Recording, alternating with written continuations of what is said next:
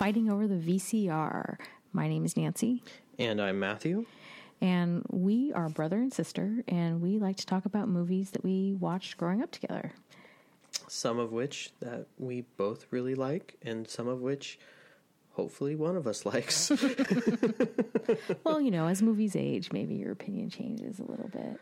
Um, sometimes Yeah. there's some some movies that maybe your opinion changes and you like it in a different way, Yes. which I would say definitely goes for one of these movies for me. Mm-hmm. Um, and then in other ways, you know, sometimes you don't like it anymore. You kind of think different ways about it. Sometimes you like it for the same reasons. Yeah. Later in the show, I'll be talking about a phenomenal movie called Stand By Me. And I'm going to start by talking about the world famous, super fun movie, if you are 12 years old, Goonies. uh, I just want to say that this is, you know, we try and pair movies for different reasons. Um, sometimes it's based on actors, sometimes it's based on general theme, sometimes it's based on just what we feel like talking about. But um, Sometimes it's based if we saw them at the same time, that too, like in the same time frame. yeah. These two movies actually have a couple things in common that we totally intentionally put them together for for these reasons Or not. or not, but mostly because of this. But both these movies are about kids about the same age um, going through kind of life changing events uh-huh. and going on an adventure. Mm-hmm. And And they're about the yeah, they're the same age. They're about twelve. they're about 12 years old roughly and they're a group of friends who are there's some sort of event that's going on whether it's for in stand by me they're get it's the end of summer and they're getting ready to go into like middle school mm-hmm. and be kind of separated a little bit mm-hmm. because school is different in middle school. And in goonies which is kind of the the underlying theme of the whole movie is it starts out where the main family that we're fo- following, the Walshes, um, and the main character that were played by Sean Astin in his first movie role ever, mm-hmm. plays Mikey Walsh, mm-hmm. and his brother Brandon. And their family are um, part of a group of families who, you know, all of Mikey's friends, the Goonies, all um, they all live in an area of Astoria, Oregon, called the Goondocks, which is how they get their name. And it's kind of a I guess it's a less affluent area that is about to get purchased by a country club to build a golf course. So they're all being they're- forced to move. They're victims of eminent domain. well, and, and they're buying the you know they're they're all kind of depressed because it's you know by the next day they could all be losing their homes. They all have to move away. Um, one of the the kids, Data, his family's moving to Detroit, and you know a lot of them just kind of don't even know where they're going. Their parents just have to figure it out. And Mike Mikey Walsh and his brother Brand uh, Brandon Walsh, their dad is kind of the head of the group of all of them, trying to figure out how they can afford to keep the land so they can continue all all continue living there and continue being the Goonies and be friends. They're leading the resistance. Yes, yes. This movie came out in 1985 and it's produced by world famous and um, you know, he really kind of put made a lot of movies for our generation watch Steven Spielberg mm-hmm. and He is- borrowed from maybe one of his other movies to help make this movie. Maybe yeah, it's that very- being it- it has- Raiders of the Lost yeah, Ark. It has a very kind of Indiana Jones feel. yeah, Um, but also um, and same dir- actor too, right? Is Data the same actor that's? Data. Um, the Temple actor that plays an actor plays uh, Short Round in Temple of Doom. Okay, Um, he, I, and he, I think that that came out just before this movie or around the same time. Mm, okay. It's directed by Richard Donner, who directed a ton of movies or had Mm-hmm. some sort of some sort of influence on a ton of movies from from the 80s. Um, if I'm just going to list a few, he is involved in Superman, the Mm-hmm. original Superman with Christopher Reeve, and Superman 2, which you don't really know because he doesn't he was so unhappy with it he didn't want his name on it. A great movie called Ladyhawke, which has Matthew Broderick. Uh, it's kind of a medieval Mm-hmm. kind of magical fantasy movie. Um, Lethal Weapon, Mm-hmm. working on the Lethal Weapon franchise. He did a movie called Assassins, which is not that great, but Antonio Banderas and Sylvester Stallone, you know, that kind of stuff. So Richard Donner is the director, and this is this is probably like the most like kid friendly movie he's Yeah. ever done.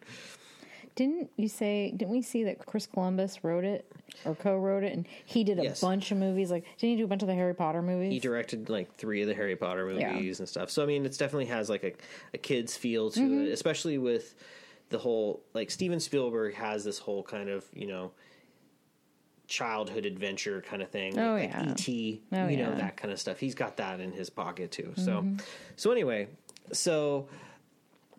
Uh, Sean Astin plays Mikey. Brandon Walsh is played by Baby Thanos. Josh Brolin, um, who I believe you know this came out in '85. Thrashin came out in '86. So, but I swear he looks so, like He- five they- years younger. Yeah, Thrashin must have been filmed in like '82 or something. It just- no, it was probably filmed 83. maybe about the same time, maybe the year before, and then probably didn't get released in, Yeah. in- until this movie came out because people are like, "Oh, Josh Brolin." yeah. Of the other Goonies, we've mentioned uh, Data. There's uh, Chunk, played by Jeff Cohen, who um, is basically the fat kid. Yeah. that is like the comic relief. He's he's a um, a perpetual liar and tells stories that none of them believe, like Michael Jackson coming to his house and using his bathroom, and all of his friends kind of call him out on it. And Corey Feldman, who will. Who makes his first appearance on, on the podcast tonight? His second appearance it's- altogether. altogether, because but he was his- in Lost Boys. but um, he'll be re- he- we'll be revisiting Corey Feldman Yeah. in um, Stand by Me. But in this movie, he plays a character called Mouth because he's a, A total talker. asshole. Yeah, he's a talker. oh come on, he's he he's got problems. Yeah. but um, And then Martha Plimpton, Martha Plimpton plays plays uh, Steph. Now the better female character. Uh, so there's so you've got the Goo- you've got like the four main Goonies of of Chunk, Data, Mikey, and Mouth, and then his brother who is about sixteen, um, jo- um, Brandon. He he. There's a girl that he is dating, going on dates with named Andy, who um, you probably can't hear this because we're on. You're listening to this, but Nancy's eyes just rolled so mm-hmm. hard in her eyes because she was She's she has things to say about Andy. Yeah. And her best friend, Steph, played by Martha, Martha Plimpton. Plimpton. They're getting ready to, to move. Everyone's kind of depressed. They're all hanging out at Mikey's house, and they decide, and they're packing up stuff, and they find in the attic of Mikey's house a treasure map left that is a an artifact from the the town museum left discovered and left behind by the pirate one-eyed willie One Eyed Willie. We hear that name about 150 times So- in this movie. so the other night nancy and i rewatched this together this is one of the mm-hmm. first this is one of the few movies that we've rewatched together Yeah. for the podcast every time one-eyed willie was said nancy giggled Yeah, like because she it's funny. giggled it's funny why is it One-eyed. fu- why is it funny i don't understand he had one eye Pir- lots of pirates only have one eye Mm. why why is one-eyed willie funny If I have to explain it to you, then it's not going to be funny. Uh, well, I don't understand. Do you, is it is it embarrassing? yes. Okay, we maybe we maybe we won't talk about one-eyed Willie. One Eyed Willie. Oh my God. I think it's also funny because as a grown up, you know why it's funny, but as a kid, you maybe don't get the innuendo. So I'm still I'm still not understanding. Can you explain it to Mulder here? he watched it with us. He knows what it's about. Okay. So um, they discover this treasure map and then have this idea hey, if we follow this treasure map and get the treasure that One Eyed Willie has left behind, maybe they can save their house. Save the they can all live, they don't have to leave the Goondocks. Yeah. So they have this grand plan, but there are boomerangs thrown into this. There are things that are going to create complications. a whole set of characters you completely forgot to mention. I I am not forgetting to mention this. okay, So the Fratellis. they have to go and they start their journey and you know to find their way to one eyed Willie's and his ship the Inferno. And in order to get there, they have to go through the secret hideout of the Fratelli family game gang. And it is an, underneath a restaurant.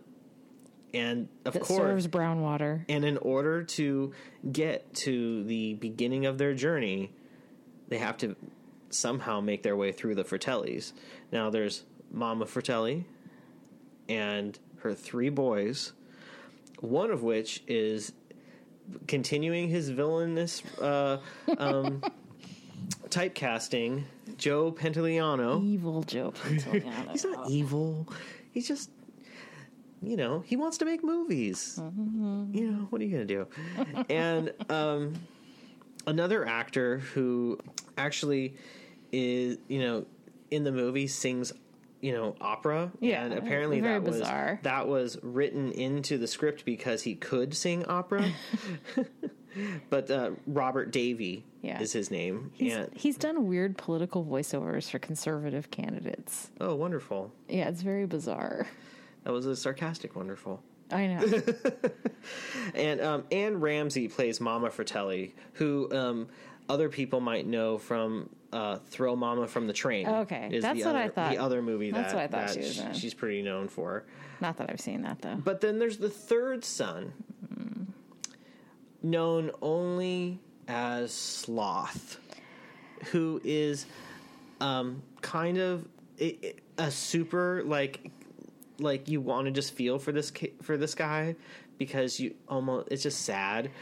He he reminds me of characters from that X Files episode Home, yes, yes, where but you actually feel so bad for him. yeah he he has been kind of he's disfigured in Oh, his yeah. face he's not he can't really talk very well he's not very smart but he's super strong and they keep him chained to a wall It's at the uh, so in the basement sad. of the of the restaurant so the fratellis they're real winners they're they're the family that you really want to be a part of and uh, the movie actually opens with them breaking out uh, Italian singer. Jake, Robert Davi's ca- character, out of prison. So at first they get through, they have to get through the Fratellis, and then once they do, they begin their journey through caves, through booby traps, booty traps, That's what I said. Booby traps. That's what I said. booby traps. Um, and they kind of like while they're having this journey, kind of have a, some moments where they're kind, you know, kind of finding themselves, um, helping each other, showing what true friendship is about by helping each other. It's also about teasing each other, which is not what twelve year old boys do, which is not the greatest thing. But you know, they're kids. What do you do? Uh, we'll talk about that a little bit and Stand by Me. Um, Oh yeah. but um, they go on this adventure and um, you know one of the things that also these two movies have in common is um, they really talk like kids because They swear a lot. they swear a lot and when parents aren't around that's what kids do um, so you know it was definitely you know they got the language down on this there's de- some real kind of cheesy moments in, in the in wishing this well movie. scene. I swear to God, I remembered that scene like once it happened. I said, "Oh God, we're gonna get the. You can't take these.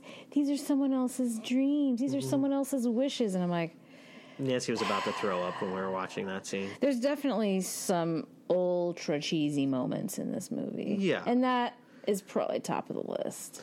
Well, and I think that you have to remember, like, they wanted to make this movie in a sense like it was for people who of that oh, age. Oh yeah, yeah, it's for kids. So, it's not. it's It's, not for grown-ups. it's It's, for for- kids.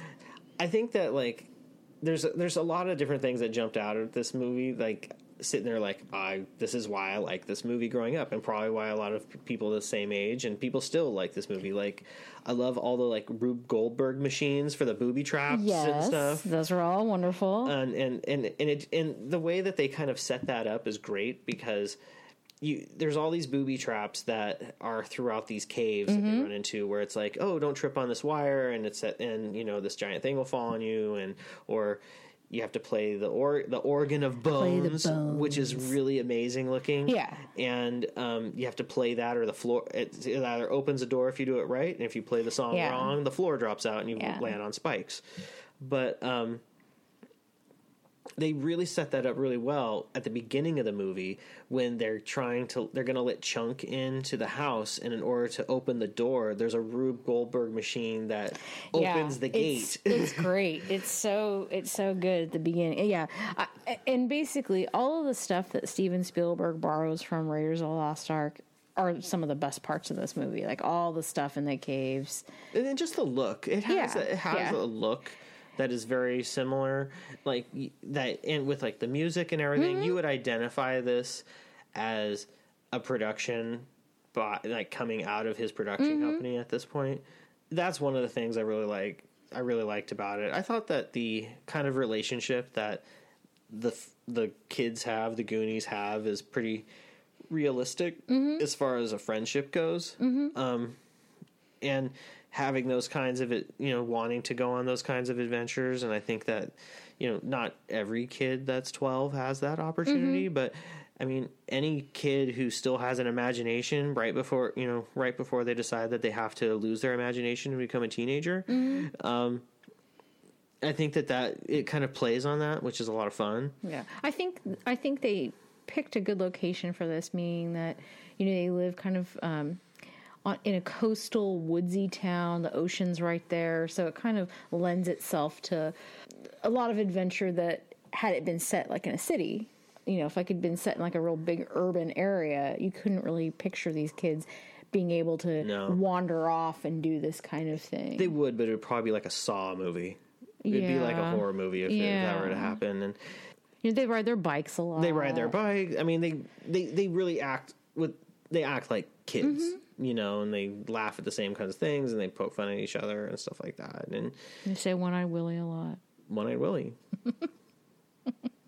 I'm gonna somehow. I think I'm gonna train Mulder Mm. to meow One Eyed Willie, just so when you come over. See, the one eyed Willie stuff too. I mean, it starts very early on because when they're all meeting up at Mike's house, and um, you know, Chunk is an incredible klutz. He's a very klutzy kid from the moment we meet him, and he accidentally knocks over Mike's mom's favorite statue. it's like a it's like, Like a a statue of David. It's, it's like a miniature statue of David. And of course, when it falls off the coffee table, the wiener gets knocked off, and uh, you know, hence the whole beginning of one-eyed Willie stuff. and then he glues it on upside down. and then Oh my god, it's her favorite part. and then Brandon's like, "Man, if God made you like that, you'd all be pissing in your faces." So I mean, you know, dick jokes are obviously very twelve-year-old. or um, the scene after the well, the wishing well scene when they have to go to the bathroom Mm-hmm. and. Mikey's like, okay, um, that cave will be the little girl's room, and this cave will be the little boy's room. And Brandon's like, starts walking off into this other direction, and he's like, Brandon, where are you going? He's like, I'm going to the men's room. That was very funny. and um, But of course, you know, this is a lighthearted kids movie for you know Steven Spielberg, so it has a happy ending. Yeah, I mean, so eventually, I won't tell you what happens, but they save the Goondocks and they live all, all get to stay where they're at, and they the Fratellis, you know, don't get them. Yeah, I'll, I'll say I'll, But- I'll leave it at they, that. They, they they continue to be a menace for. yeah, I'm glad that I rewatched this movie. Me too. because it. I still think that it it it's a little it's a little dated. But I don't think it's that dated. I think the main thing that that is dated about it is 12 year olds these days would have cell phones. I think that's probably the only thing that kind of dates it. But I mean, if depending on where you live, maybe not, and kids could still. You, it's almost a believable adventure.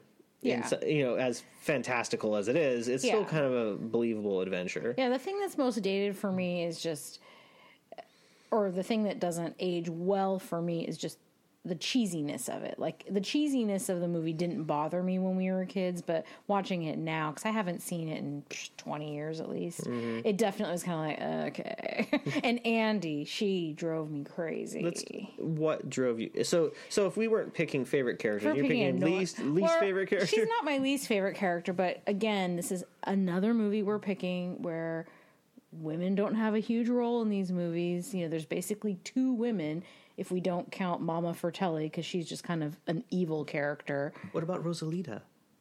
See, she, she just didn't have that large of a role. And the mom, you know, I mean, the adults. I, let's just say of the kids, of Yeah. the of the the main characters, the protagonists, the kids.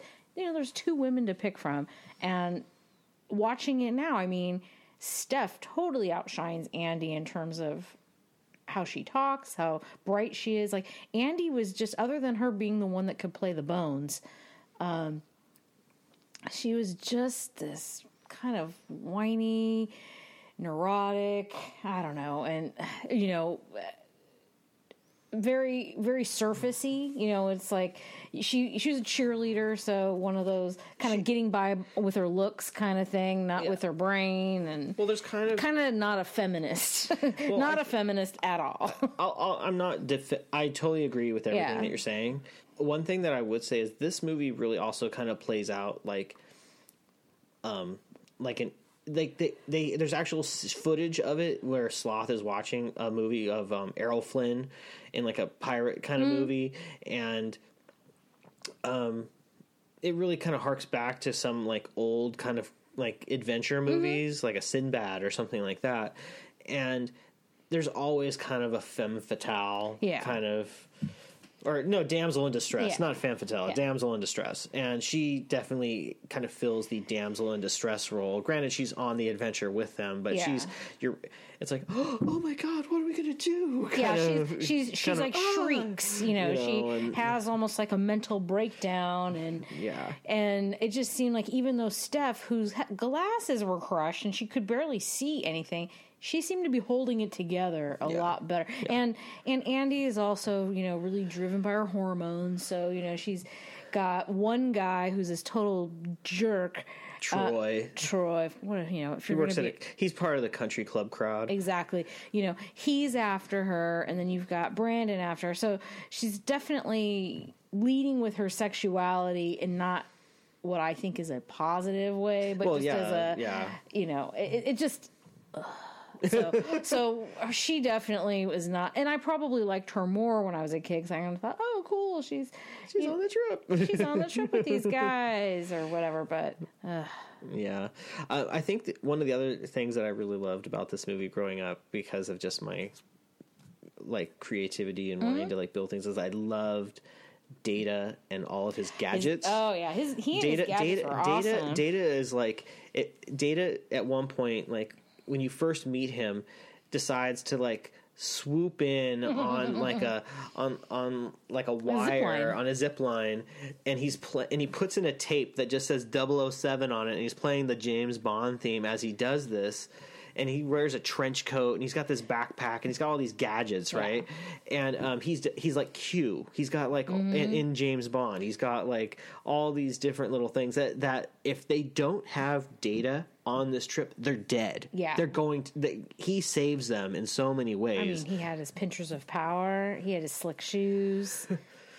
what were some other ones that they used? um, in the the the pun- the the like um, boxing glove on that's shot out from his jacket and and Beat up the Fr- and Fratelli. Um, the Fratelli guy. And, hey guys, I got a great idea. Slick shoes. That that one Slick that one's great. Oh, and then just having the um the blinder lights. Yeah. And so he just has like all these kind of neat things. So like as a kid, it was Mm-hmm. like if I was ever playing like Spy or something like that, or or you know he there's all these MacGyver dot you know kind of gadgets kind of thing. Then you could always look at him like, oh man, that was so cool that he had these things. Yeah. And- but um, but yeah, that was a lot of fun. You know, it's funny. It's like I probably was a pirate. I think I was a pirate once when I was a kid for Halloween. Mm-hmm. But I never really like.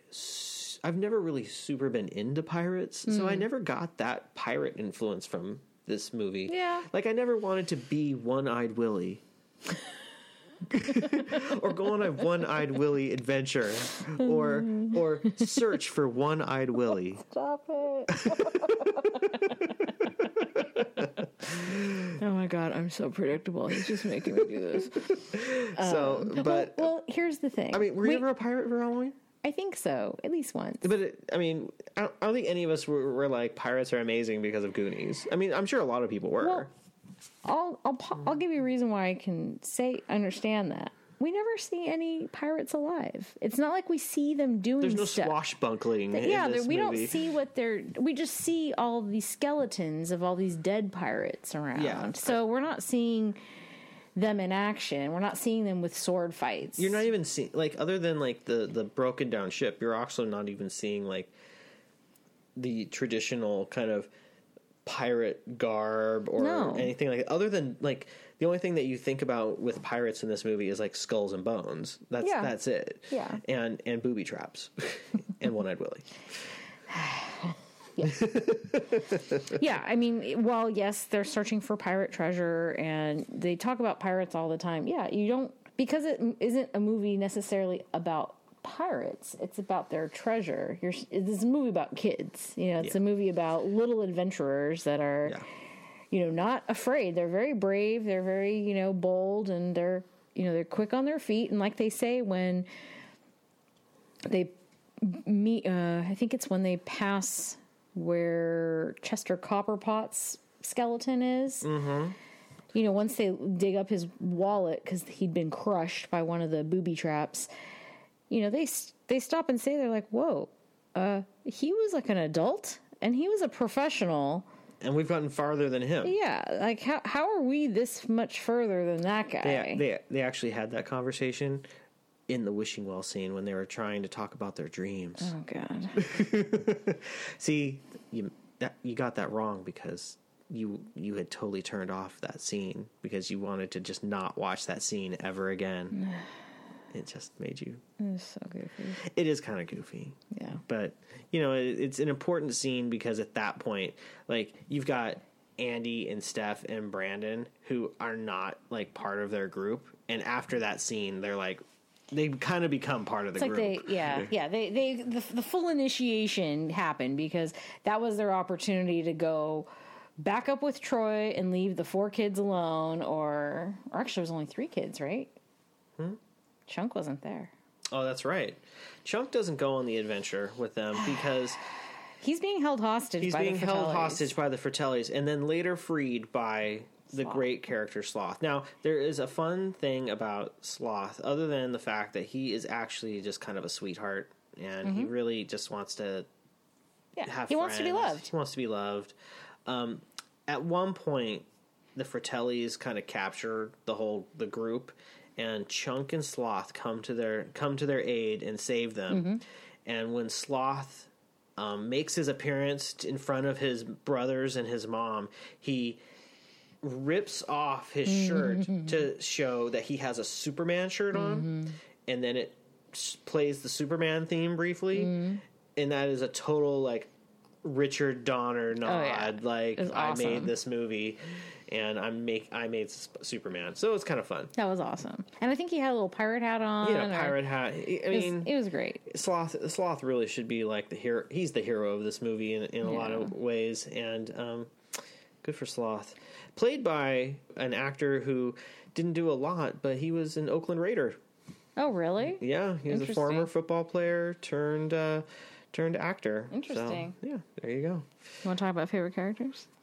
You know, it's really hard for me to pick my favorite character on this because, like, when I was a kid, it probably would have been Data. Mm-hmm. And as an adult, I think it's still Data.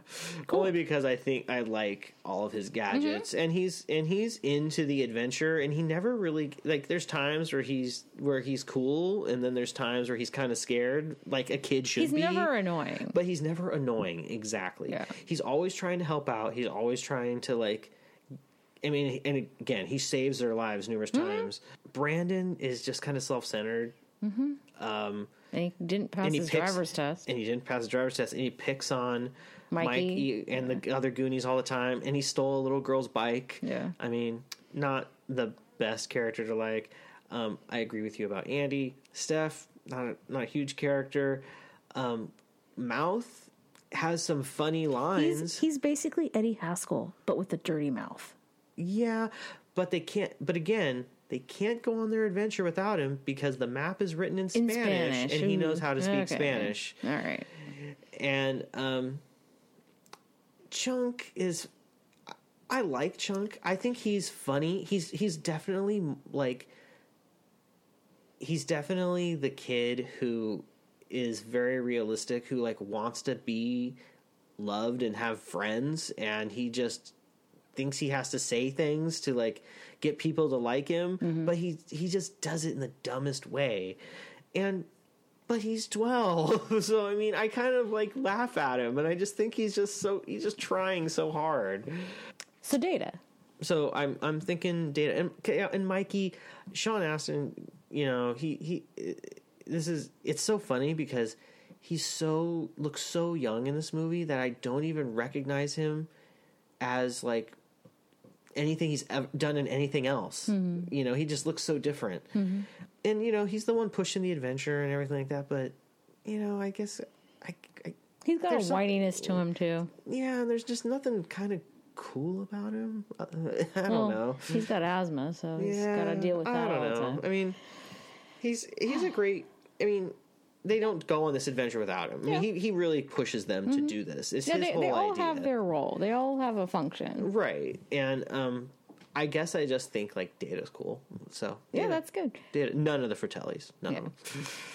Chunk's my favorite character. Great. And I don't think it, I don't think I would have thought he was my favorite character when we were kids, because I think I would have done a lot of eye rolling as a kid. Like, oh my god, he's such a klutz. Oh my god, he's so silly. He's just you know he tries so hard. But Yeah. watching it as an adult, yeah, Chunk's my favorite character. I love one of one of my favorite scene is a Chunk scene. Is it the um It's the, the, bl- torture scene? It's the blender interrogation Yes, scene that is so where he reveals every bad deed he's we want you, ever we want you done well his whole life. That's not what is- that, that wasn't what they asked him. It They wasn't, him- but that's how they- he we want you to interpreted it. we want you to tell us everything. everything. Everything. And oh my god, that scene had me dying. I it just it was so I loved it. That scene cracked me up. And great and scene. and not just him in that scene where he's just crying and just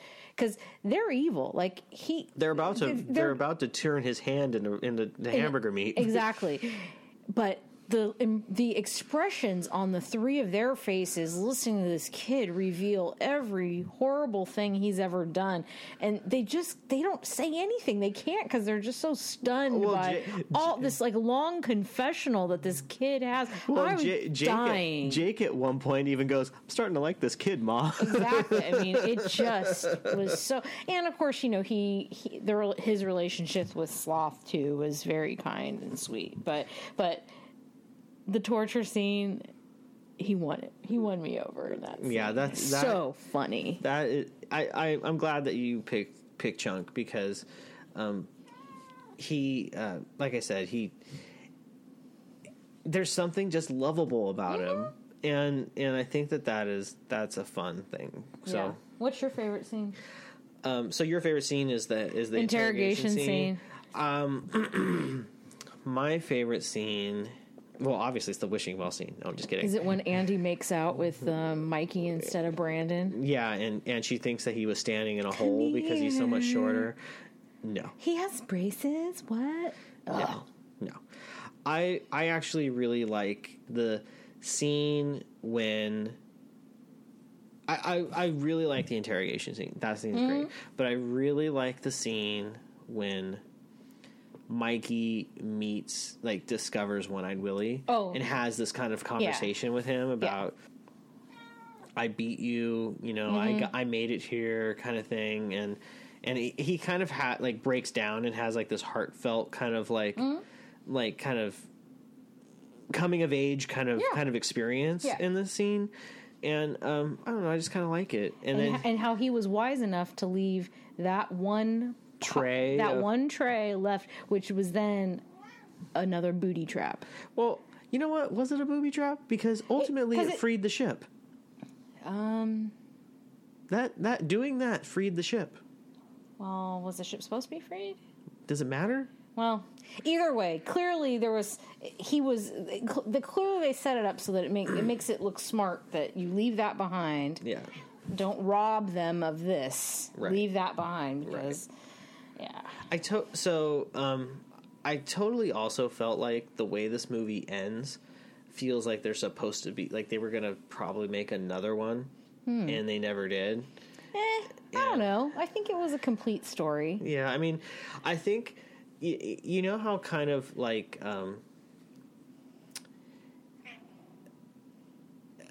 like something that this movie totally influenced is like Stranger Things. Well, yeah, and duh. I mean, Stranger Things in season two, you've got Sean Astin, and Yeah. he does a lot of nods to this movie. I think there's even scenes about treasure maps Right. So in Stranger Things. so Oh, Bob. you know, it, it would have been cool to kind of see like something else, but I think where you lose it is like whenever there's something with teenagers, I always you you always run into this problem of actors get older and kids get older. It's like that's why like whenever you have you had like a a sitcom with teenage kids, it was like once they graduated high school, what did you do?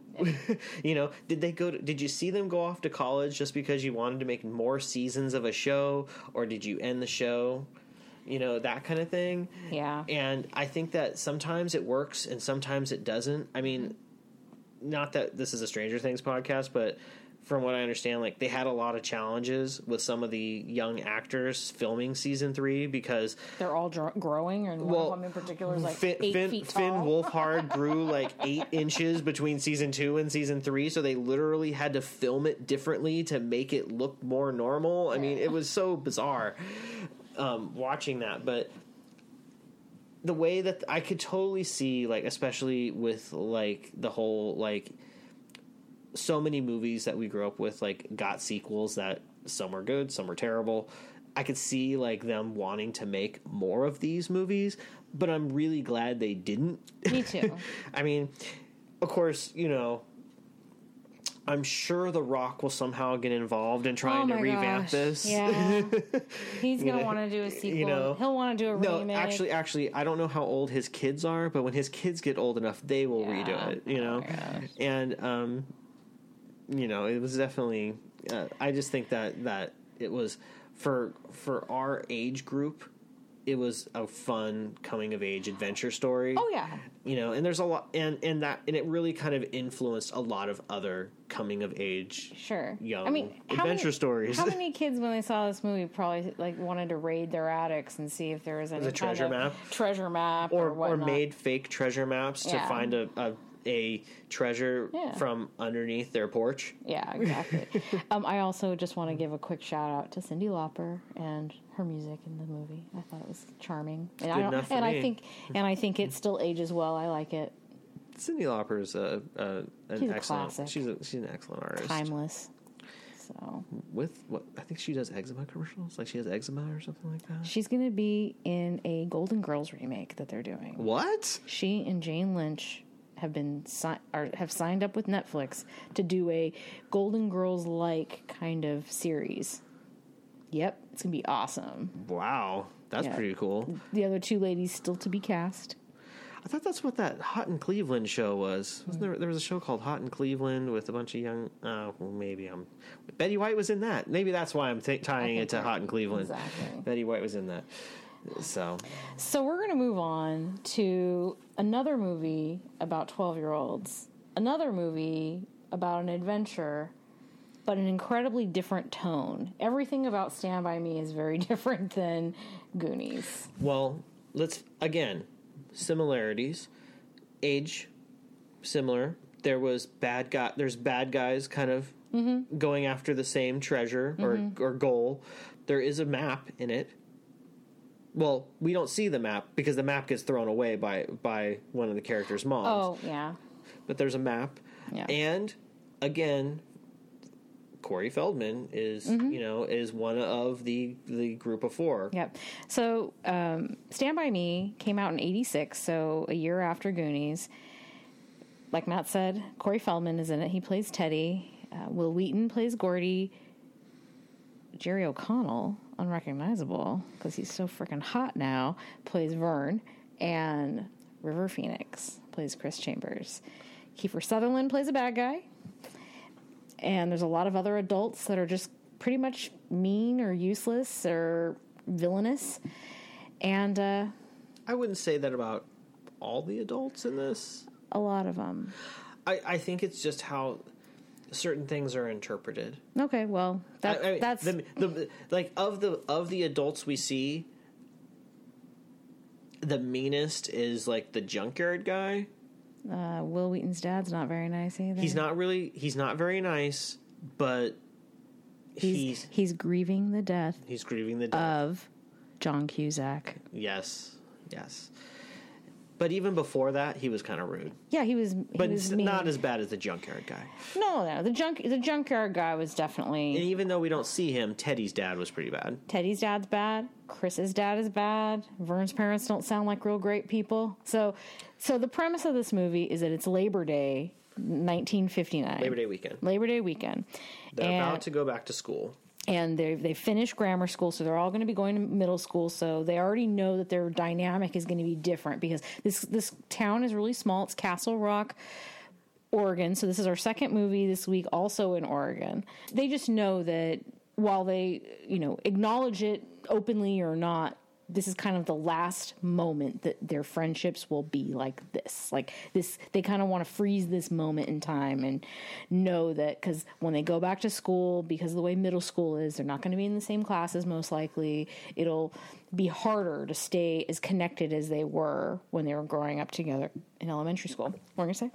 I was just going to say, um, and I'm sure I know you're going to mention this. This movie is based on a short story by Stephen King The body. called "The Body," um, which that's probably the most Stephen Kingy as as it kind of gets as far as um, he's so known for horror, but just the idea of what their adventure is going on and it being called the body. But almost a majority of his stories, or a lot of his stories, take place in Maine, and this takes place in Oregon. Yeah, so that was definitely a um, a departure for what he normally does, and the main characters are kids. I don't know how many of his stories feature kids as the main characters. It yeah, that's it, definitely Carrie. Carrie. Um, I don't know. I, I guess there's a handful, but really, I mean, He's written so many things, and Yeah. a lot have been turned into movies or television series that some people. I mean, The Shining. Yeah. There's a kid in that. I Yeah. mean, there's definitely a, a child. You know, he he uses kids a lot. Just Yeah. like I mean, as much as he uses adults, maybe. Yeah. I don't know. um, another one other actor in this movie, um, Richard Dreyfuss. He's um, gor- grown up Gordon Gordy, and he's the narrator for the story. So Vern is under his porch because he has lost the treasure map that he drew to find a court Jar- court jar of jar, pennies. pennies. Um, and he overhears his brother and his brother's friend talking about how they found this dead body of the kid. So the big adventure that the kids are going to go on is um, looking for this the body of Ray Brower, another twelve year old kid from their town. And again, this is a really small town. I think it was like twelve hundred people or something. So everybody knows everybody, and you know they're trying to figure out okay what story do we tell to our parents? Oh we're all going to go to a sleepover at vern's house. Oh vern you're going to sleep over at teddy's house. Next day we're going to go to the drag races. That gets us in the clear for two full days to be gone to go on this 20 plus mile walk Maybe down 30. maybe 30 along the railroad tracks to this spot on like the back of Harlow Road or something to see where where is where did Ray's body get found and Well, and if they find the body, they could be heroes and maybe Yeah. get an award and be. Yeah. We could be on TV, you know that, that kind of thing, and and you know things that twelve year olds care about. sure but I, but I mean I think there was also um, they all were cons- curious for sure about like how did a kid die how did this kid die? You or know, or was he killed or what happened?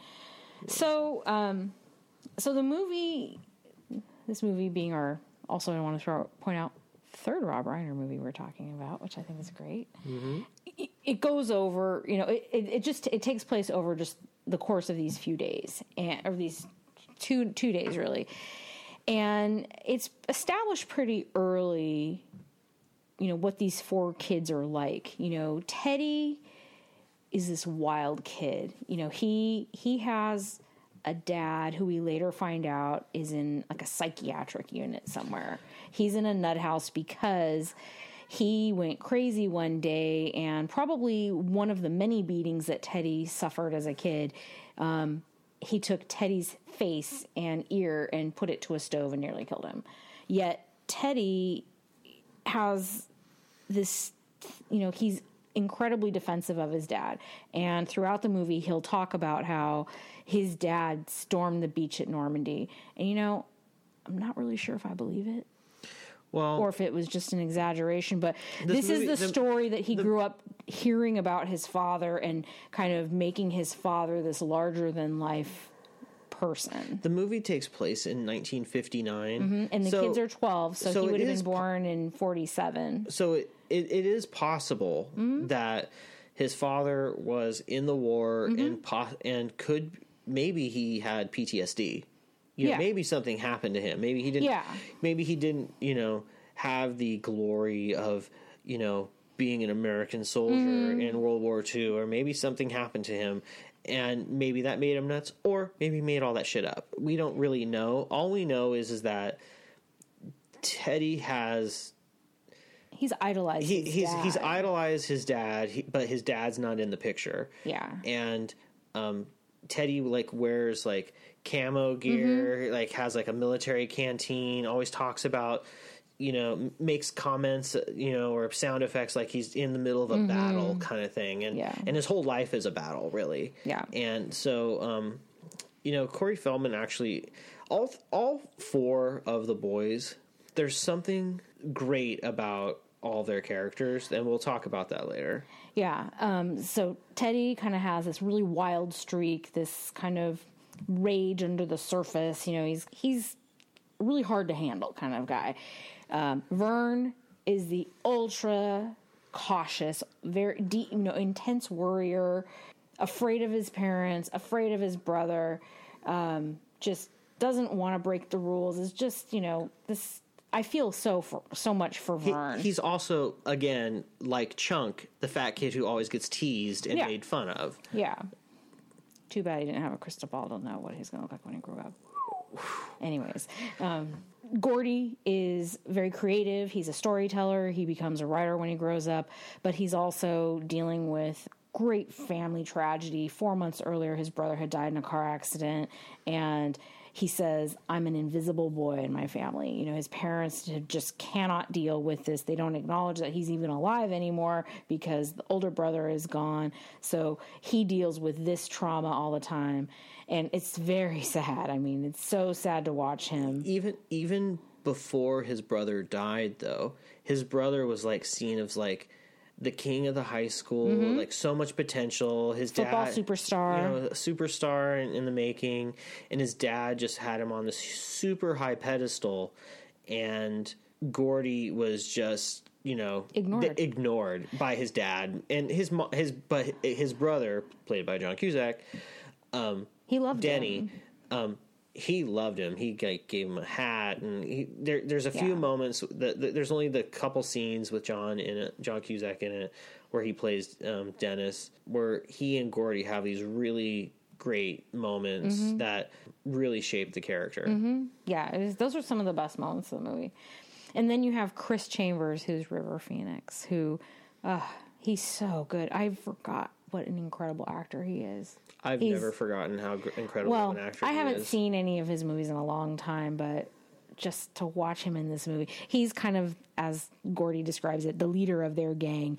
And he, you know, his father's a raging alcoholic, beats him all the time. Um, he's a troubled kid. He gets in trouble. You know, he's got a pack of cigarettes rolled up in his sleeve, and you know, he really kind of he's the tough kid in the group, um, but also really bright and very articulate, and also kind of a fill in bigger brother for Gordy now that Dennis is gone.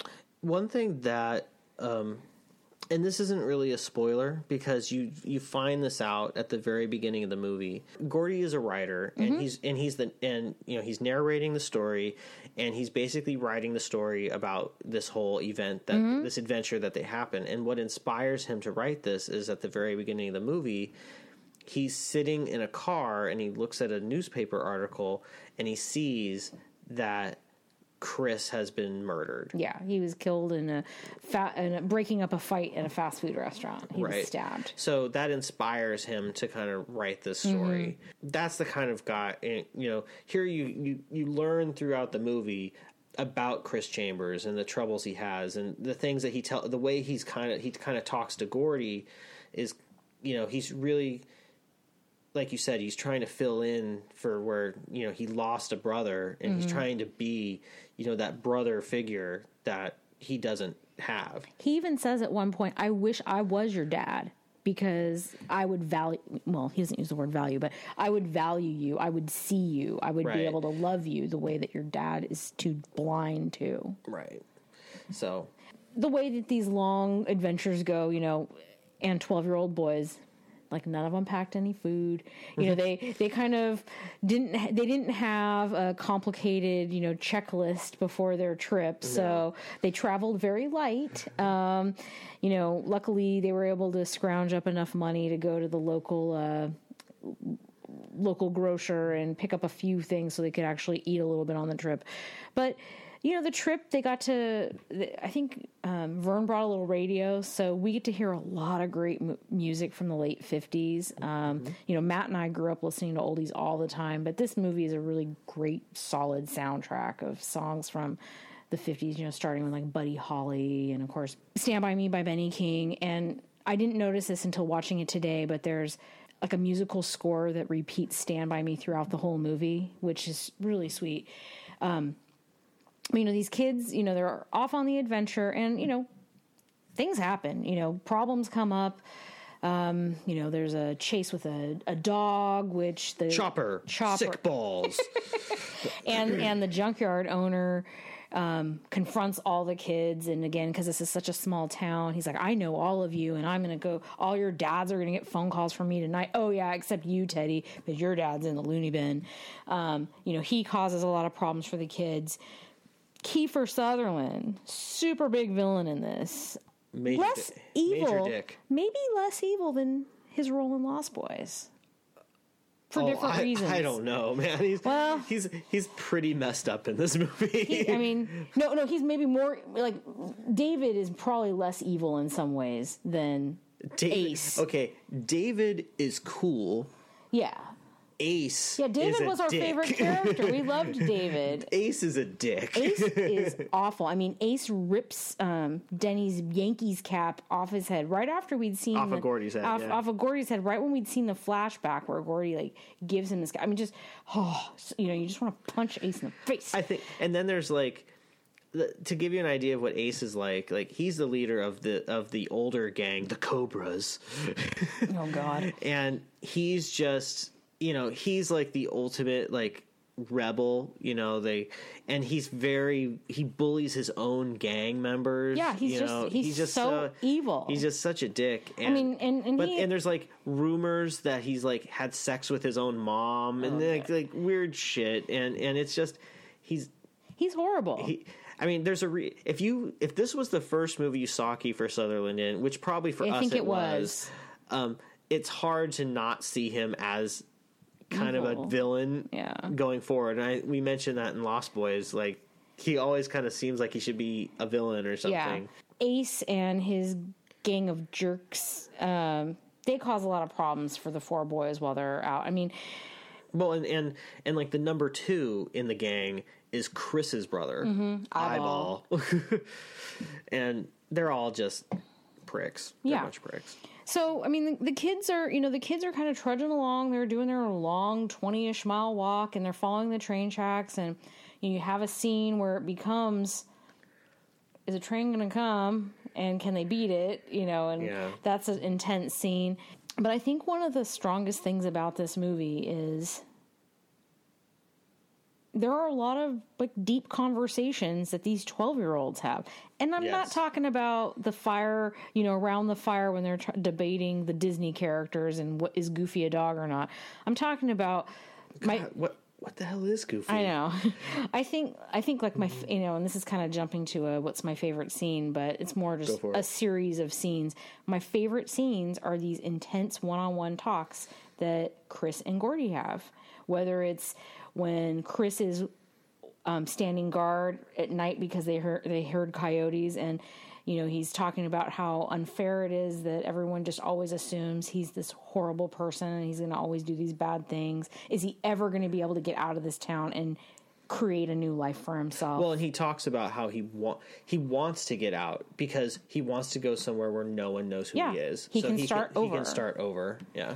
You know those moments or when Gordy talks about his brother's death and you know he didn't cry at the funeral but oh my god i miss him so much. And you know just those intense conversations that the two of them have. I mean not only does it showcase what an incredible actor river phoenix was but it feels so authentic. Like i i don't know if 12 year old boys would really talk like this or not but the emotion that is I mean that's why this movie is so, so, much like an adult movie. This is what the movie's a rated R movie. It was not a kids movie. No.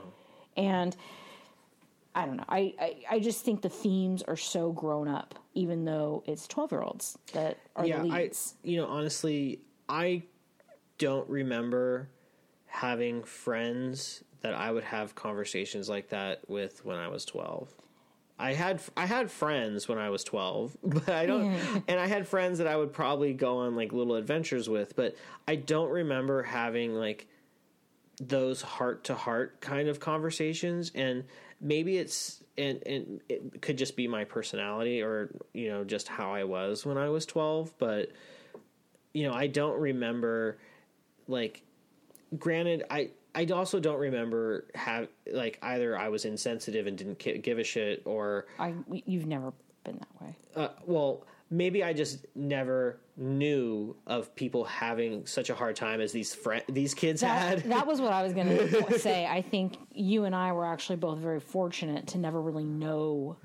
We didn't have any peers that had these kinds of horrible lives. Well, but no close friends at least that we ever would have really known God, about. You know and and if they did i apologize like not caring that much. I, I, I you know there's times like like watching this movie i started having like this kind of like thought like you know i don't remember any of the friends that i had having home lives like teddy had. Mm-mm. but also was i just kind of like living in my bubble and not like noticing or not like who or were they hiding it that well or I don't or did they not want to talk about it? I mean that's that's the other thing like we didn't live in a small town. When you live in a small yeah. town, yeah, news gets around, yeah. everyone kind of knows things. You hear rumors and there's kind of like this whole like small town gossipy kind of thing yeah. that happens. Maybe it's more important for kids that age to have relationships like that because of the you know the things that they were going through. I will also point out this is where I feel like this movie is such a perfect period piece in the sense that the elements that they highlight for that period don't necessarily carry on much past this slice of time. They're all 12, they all smoke. and um, maybe being a kid in 1959 meant you really had the fear of God of your, you know, you, you really feared your parents so much because you were beaten all the time. Like, was that pretty yeah. common back then? I mean, it seems like parenting has radically changed from decade to decade. And I mean, the idea that in the 50s, yeah, you need to fear getting your, your butt beaten if you did something wrong yeah. because it did actually happen. So them having that as a shared experience was really kind of no big deal because that's what it was like for most kids growing up in the 50s. Yeah.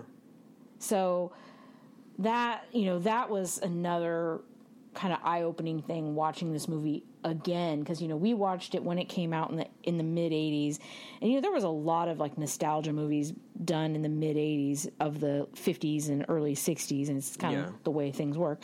Yeah. Um, but to watch it now, you know, 30 years later, you know the the period piece element really stands out to me, and it doesn't feel dated. It just seems wow, you know, the smoking smoking thing, of course, because you don't you you know You don't I don't as- know. You don't see it as much anymore. I mean, you see kids vaping now, but that's a whole other.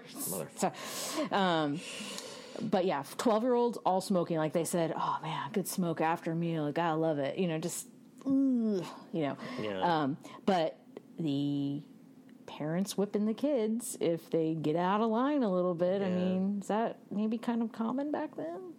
I don't know. Um, again, I mentioned it already, but soundtrack for this movie is excellent. I mean, it really sets the tone for the whole movie. Yeah. It's really great. It helps pace the movie a lot too because they're kind of just on a walking journey through a lot of this movie, you know. Yeah. So the music really kind of helps keep the movie f- moving forward. Um, I don't know. You want to jump to your favorite scene or favorite Well- well, types of scenes? one of the things that I was going to talk about earlier, and we were talking about these like this group of boys and, and the four of them, and you know, you kind of went over some of their background. Um, but there's something about like Corey Feldman. You know, I was do, in doing my research. I guess in one interview, he said like this character is like the closest character that he's ever played that is like who he is in real life. wow, that's interesting. And I mean, he's not like a frog brother. no, no, He's not like Mouth. no. But and and it, and it, and and I think that's the thing about like these these kids is they're they're they're really sensitive and they're really smart mm-hmm. and they they really kind of like throughout the whole movie they like goof on each other and i mean when we watched this as kids like memorable scenes when we were kids was like the barfarama scene Oh man, that scene is so great. or um, when they're all in the junkyard and they they toss the they they toss the coins to see who's going to get the food. Gordie loses, and they're like all ragging on him because he lost the thing. And he's like, "Hey, shut up! I don't shut up. I grow up. And when I look at you, I throw up." Ah. That kind of scenes like that are the memorable mm-hmm. scenes. Watching this now. Especially with a kid, mm-hmm. I watched this movie in some ways with so, with very different eyes. Mm-hmm. It it really hit me in a lot of ways. Like these kids really have been through a lot. I mm-hmm. mean, even even Gordie, who has like the most Normal. normal home life, doesn't have a normal home life because his brother was killed in a car accident, Yep. and his parents, even though they don't abuse him physically, they abuse him He's emotionally, emotionally abused. like crazy He's he's neglected. because they i mean the, the scene there's a scene where they're all sitting at the dinner table mm-hmm.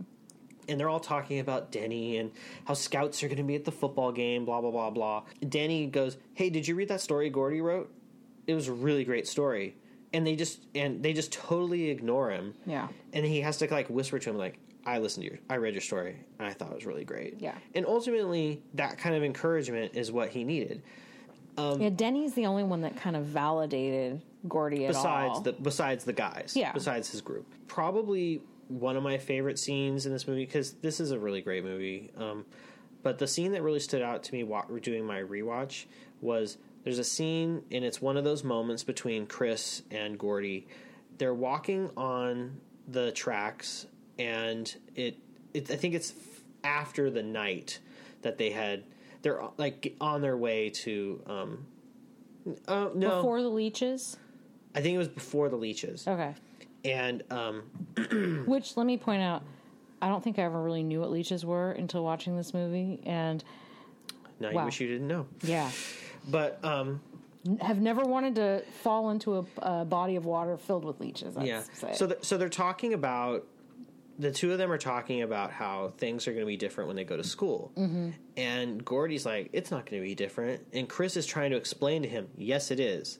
You're going to be in different classes because you're going to be in college prep classes, and me and, and Teddy and Vern are going to be in, in the, the dumb classes, basically. Mm-hmm. He doesn't say that. He doesn't use that term. Mm. That's what he means, though. You know, we're going to be in, sh- you know, making ashtrays and shit, and you're going to be, you know, reading. He's like, I don't want to take any of those classes. And Chris is like, I don't ever want to hear you say that. You have a gift. Yeah. You know, and you need to use it because you're smart and you were you have been given brains, and you know we've been sh- shit on, and we you need to get you need to get out of here. And this scene is almost identical to the scene in Good Will Hunting when Ben Affleck mm. has the same conversation with Matt Damon Yeah.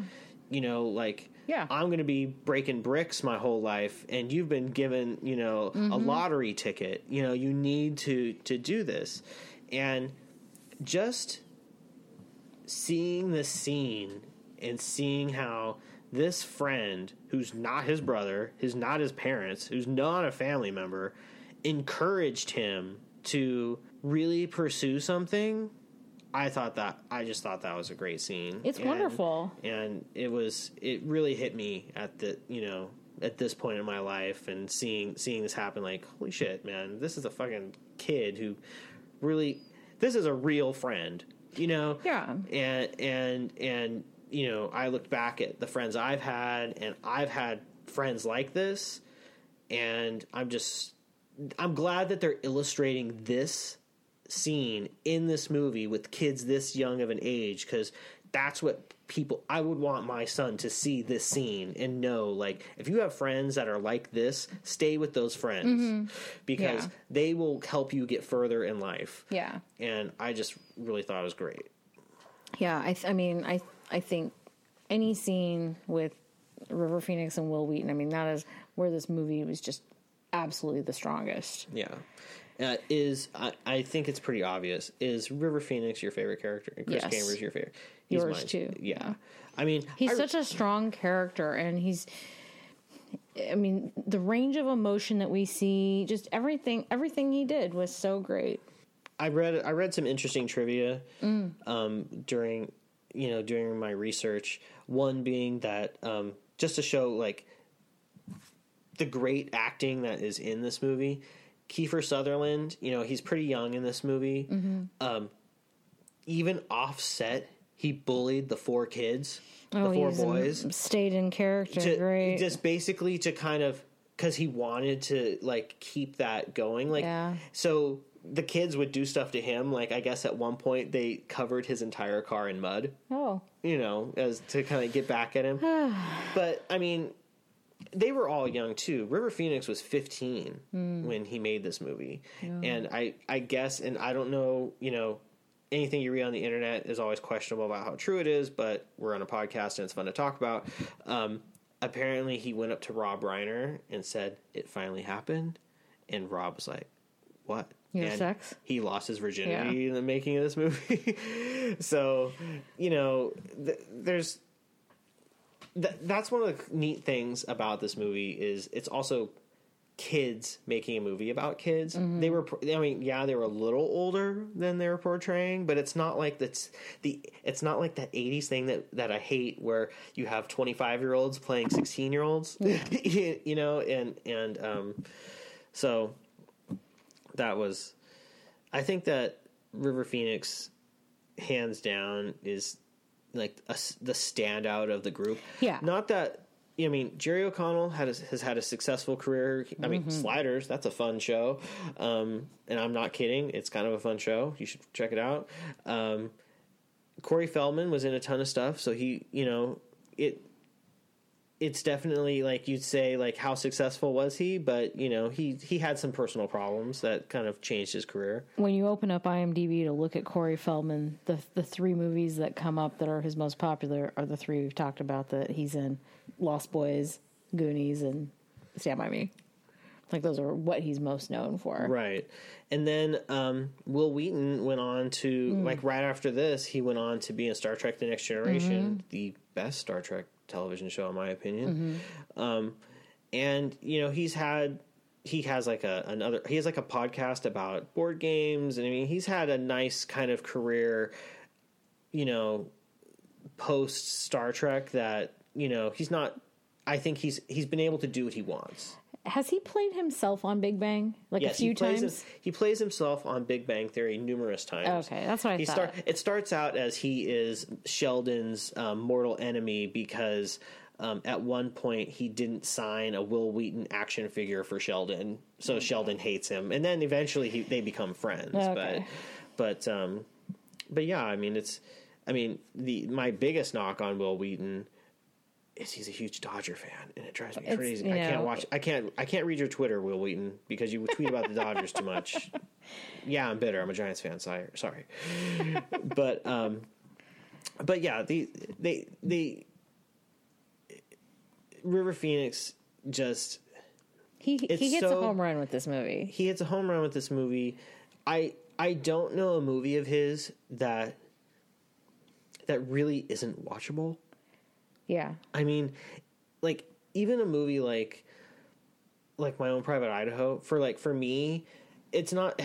I, there's something about it where it's like it's interesting, but there's like a pace in it that makes it like harder to watch. Like it's not a movie I would rewatch a million times, yeah. I think I've only seen it once or twice. but Been a long, long but time. um, there's a there's like a great movie called like the Mosquito Coast with with Harrison Ford, and he, he he that's great.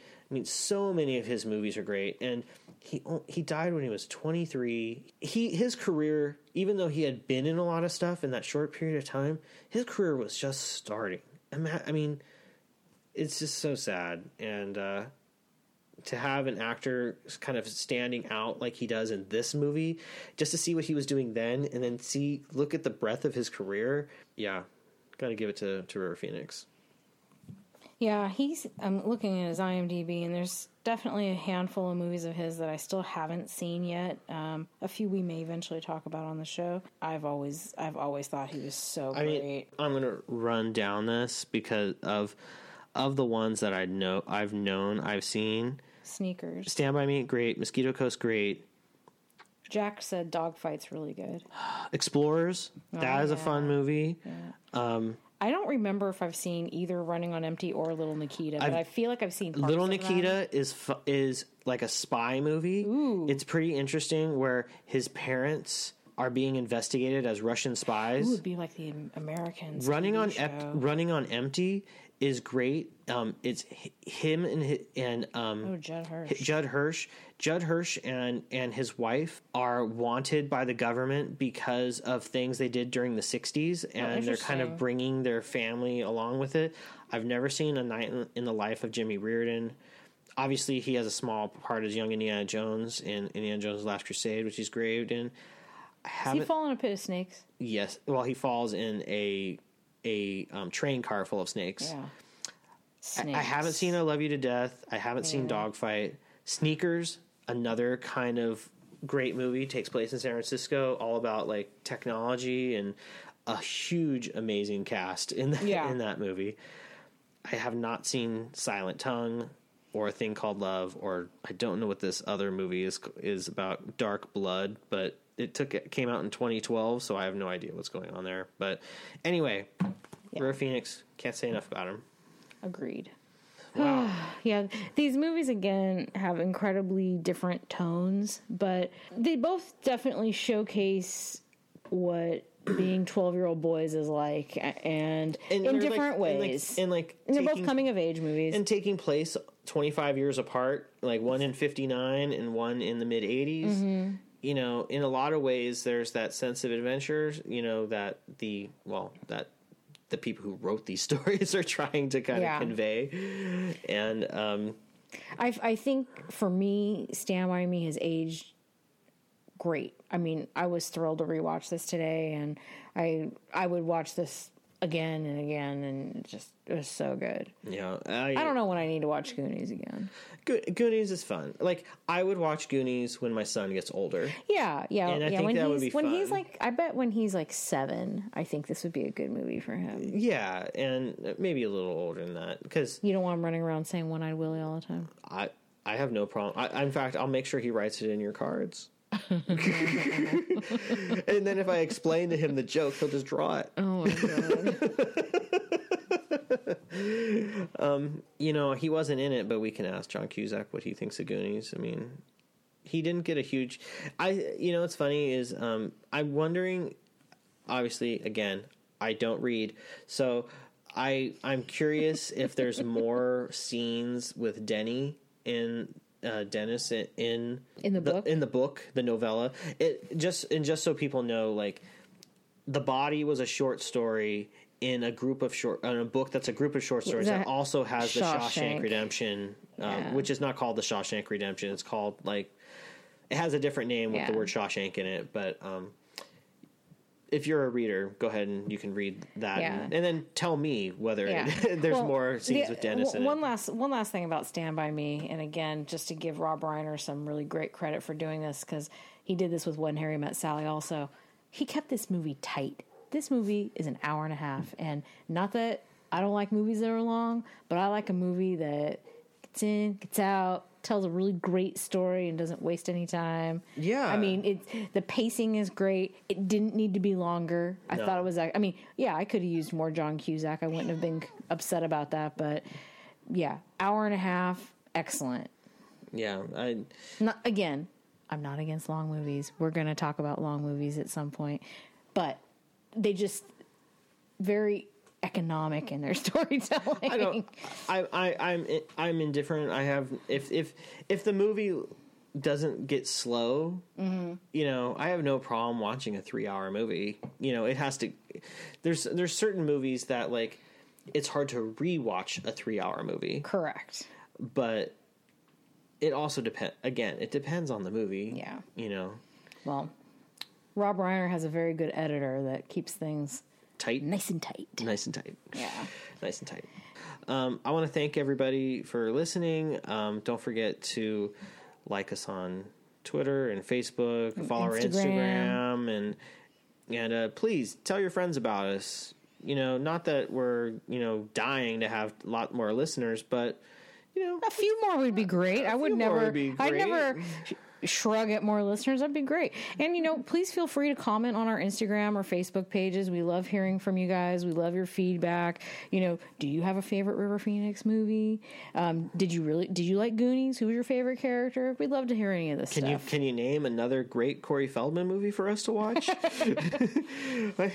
and I think we've you know we've we've gone through the main three. So The big three. I mean, I'm I'm going to pass, um, hard pass on License to Drive, or um, there's another movie where he plays like a resurrected um, Jason Dream a. Little Dream a little dream. Yeah. Yes, um, I'm going to pass on those Me two. too. I'll, I'll pass on those. But if there's anything else, I think he did a Yeah. television show, uh, Dweebs, I think is what it was Mm. called. Anyway, um, yeah, and um, again, thank you guys for listening. Hope you enjoyed it. One Eyed Willie. thank you guys.